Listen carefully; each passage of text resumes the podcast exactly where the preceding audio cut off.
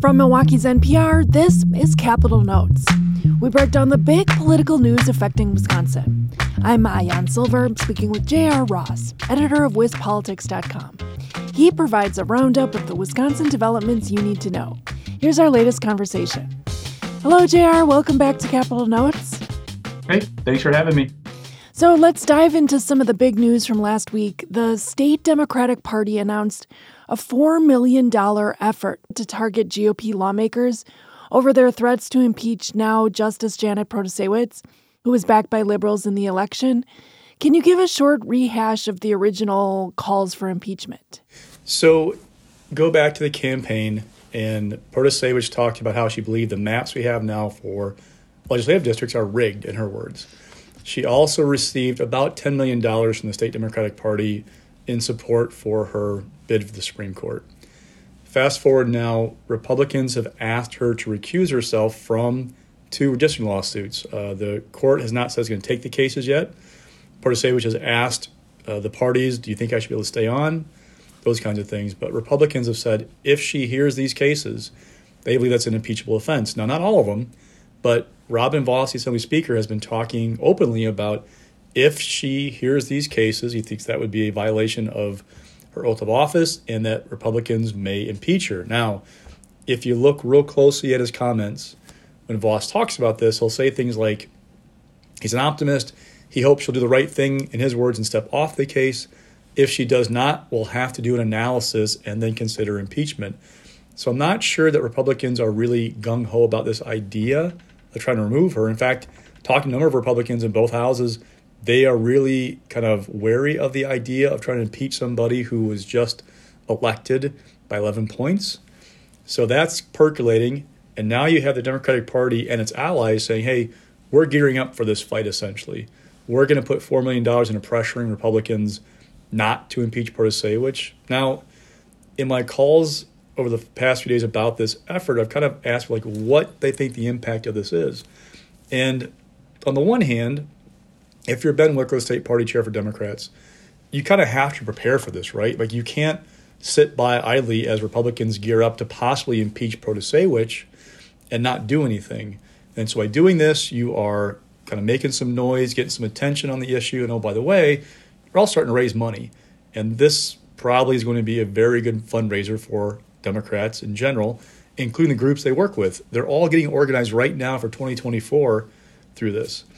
At the same time, if you're a Republican who is worried about losing your seat because it might get redrawn through new maps, how is this money going to really pressure you? Because you got nothing to lose, right? So I'm not sure if this money will really change minds of Republicans. Also, if you're Robin Vos, and again, for my conversations, I don't think Republicans really want to move forward with impeachment. But if you're Vos, you're probably looking for what's my kind of alternative? What's my escape route from this, this situation? Does this make it more or less likely that he is going to move forward with this? But are you boxing him in somewhat? Because there's now an expectation from some in the the base for Republicans that this is going to happen. I'm not again not sure they Republicans really want it to happen, but some in the base are expecting it. So there's good and bad with this money, but I also don't think that Democrats had a choice but to get prepared for this fight.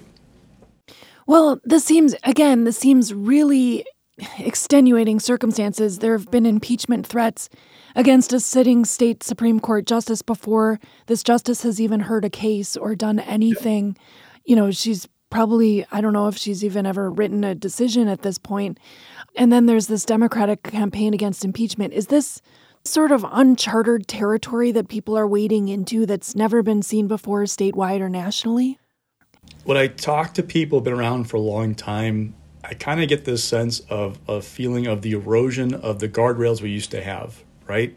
Like there was kind of this sense of this is how things are done. Now, don't forget, the reason we're talking about impeachment is because Republicans have such large majorities in both houses. They have the two thirds votes, the two thirds majority in the Senate that would be needed to remove Protasiewicz if she was impeached. I've talked to enough Senate Republicans to know that they don't have the votes the 20 votes they need to remove her.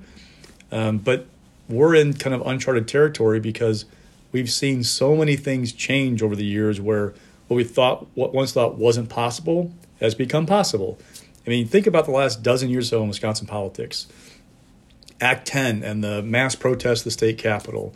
You know, the lame duck session in 2018, Republicans changed basically the rules of how things work with the governor and uh, the attorney general right before Democrats took over. The state Supreme Court, with this new liberal majority, right away in August was changing how things operate. We're just, things are just done differently. And then look nationally at this kind of, you know, push to impeach Joe Biden and the charges against Donald Trump, like all these things that, if you asked me 15 years ago, I thought they'd ever happen, I would have told you, no way, that's crazy talk. But things have changed. This is all, remember, politics is about power, getting power and keeping power. And for Republicans, you know, you're facing this real, real scenario in which you could lose your solid grip on the state capitol in both houses if new maps are in place. So, what are your options? Um, what do you do? And this has become when they talked about. Again, it's it's not something I would envision several years ago happening, but that's where we're at these days. Well, to impeach Justice Protasiewicz, the Republicans would need a simple majority in the in the assembly, correct? And then they would need two thirds majority in the state senate. Do you, and you just said that the GOP doesn't have the votes according to the people that you've talked to. Do you anticipate that that could change as time goes on, and that there would be any political blowback for a decision such as that or any development any, such as that? Anything is possible. They could always change their minds. Also, don't forget that under the state constitution, once you are impeached as a judge or a justice, you can't exercise your position until the Senate trial is over and you are either removed or you are remain on the court. So, if there's a vote in the assembly, in theory, they don't have to remove her in the Senate. They would just let her sit for an undetermined amount of time and not be able to participate in cases. They'll leave the court 3 3 between conservatives and liberals, and that's where we'd be. Now, there's all kinds of like what if scenarios. So, okay, Republicans go that route. They try to sideline her indefinitely. Well, Democrats think, hey, she could resign, and guess who rep- uh, appoints her replacement? Tony Evers. He could just appoint Protasiewicz, the same exact spot. He could pick somebody else restore that 4 3 liberal majority. There's all kinds of like scenarios of what if. But again, this is not the way things are not are supposed to work, eh, right? Government, right? It's it's uh, just such a, a, a unique situation and a time in Wisconsin politics. How much of this can you attribute to the fact that the maps in 2010 were significantly gerrymandered to favor Republicans? So remember, those maps are drawn in 2011 by Republicans. The Supreme Court of Wisconsin in its last round of redistricting lawsuits. So you have to take a least change approach. And so that meant the maps we have in place now are really based on those maps that are a dozen years old. Um, they are very, very favorable to Republicans, and they very much um, have shielded them from Democratic waves or good years for Democrats. They are really in a good spot with these. If these maps were to go away, it'd be a different story. Now, we don't know what the court would do if it did take up redistricting and issued a ruling. Also, don't forget, um, I've talked to a number of people about this issue, and I'm kind of a, a, dork about redistricting. I could draw you a map in the Senate that's a 50 50 map um, that would be competitive and could go back and forth between Democrats and Republicans. Unless you draw a Democratic gerrymander, you can't do the same in the Assembly. It's because it is true that Democrats are concentrated in more urban areas, not just in Madison and, and Milwaukee, but you know, Green Bay, Eau Claire, you know, La Crosse, territorially, they are kind of compacted at times. You would have to draw districts like treat Madison like a, like a, a bicycle wheel, right? You'd have spokes coming out of Madison, of downtown Madison, out into the the counties to try and you know spread out Democrats. You just couldn't do it. So um, these maps, even if they're ever drawn, you're probably going to have a Republican majority in the assembly unless you have a big wave year. The Senate could go back and forth, but these are really good maps right now for Republicans. Whether they're drawn right now, they are no two ways about it. They are good for Republicans, and they're drawn that way. Right. I mean, you wouldn't even be considering a two thirds majority in the state Senate for Republicans if the maps were different. Most likely not. You know, I mean, it depends on what foundation you use to draw them. Obviously, Democrats are arguing for a quote unquote fair map. The word fair is in the eye of the beholder, right? Like, what is fair? They argue that there should be a political component to it. Like we're a 50 50 state, the map should reflect that. balance. Republicans counter that that's not in the Constitution. It's about compactness and communities of interest and other things. So, you know, it's it's an open question how those maps would look if they were redrawn. But it's hard to imagine a scenario in which these maps were worse for Democrats because Republicans have drawn them to maximize their potential for winning seats. And let's be honest, redistricting is the most partisan thing, politically partisan thing you can do in the Capitol that's legal, right? You can't raise money from your camp from your state office or engage in campaigning, but you can draw maps that give you a big campaign advantage. And if Democrats had the same opportunity, they would do the same thing. That's it's part of what happens across the country. Look at New York and Illinois with the maps drawn by Democrats there. I actually should say Illinois New York's was thrown out. But Illinois' map, that was drawn to give Democrats an advantage. Democrats control both houses of the legislature and the governor's office in Illinois. It's it's what partisans do given a partisan opportunity. Yeah, but would would Democrats be threatening impeachment if the tables were turned on this situation? You know, in the in the state supreme court. Good question. Um, I never thought we'd get here. You know, in my conversations with people, that we talking about this right now. But that's it's it's a it's a scenario I can't answer. It's such a hypothetical. Well, one of the other X factors in this is that the Wisconsin Judicial Commission dismissed several complaints against Protasiewicz for what she said on the campaign trail, which is what's kind of riling up Republicans, in which she said that the, the maps were rigged and the court would have to do something about it. But the Wisconsin Judicial Commission wrote that there was no evidence of misconduct.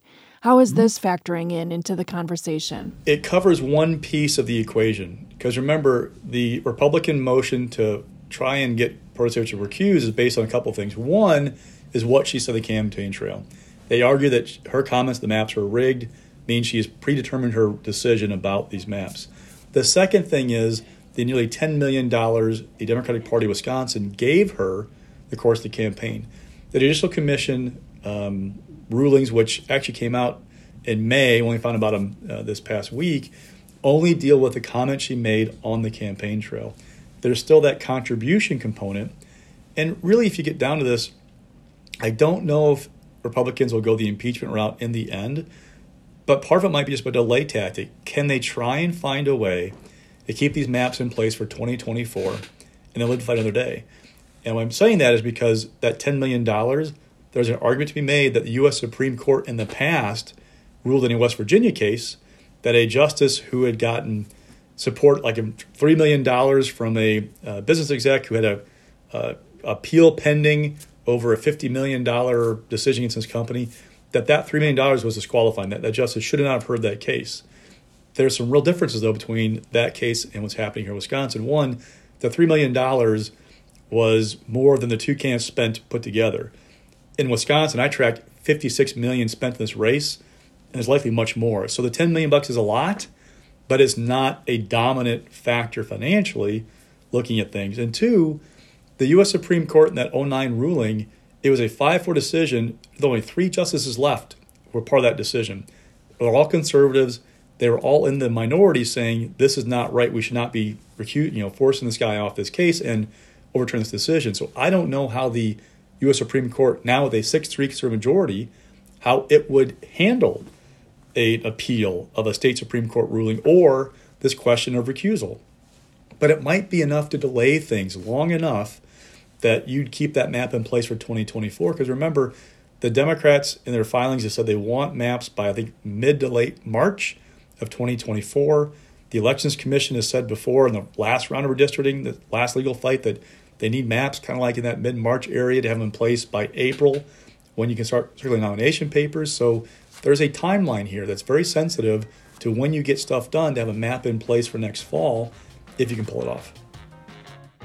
Wow, you've given us a lot to think about, JR, and of course, there's a lot going on in the Capitol.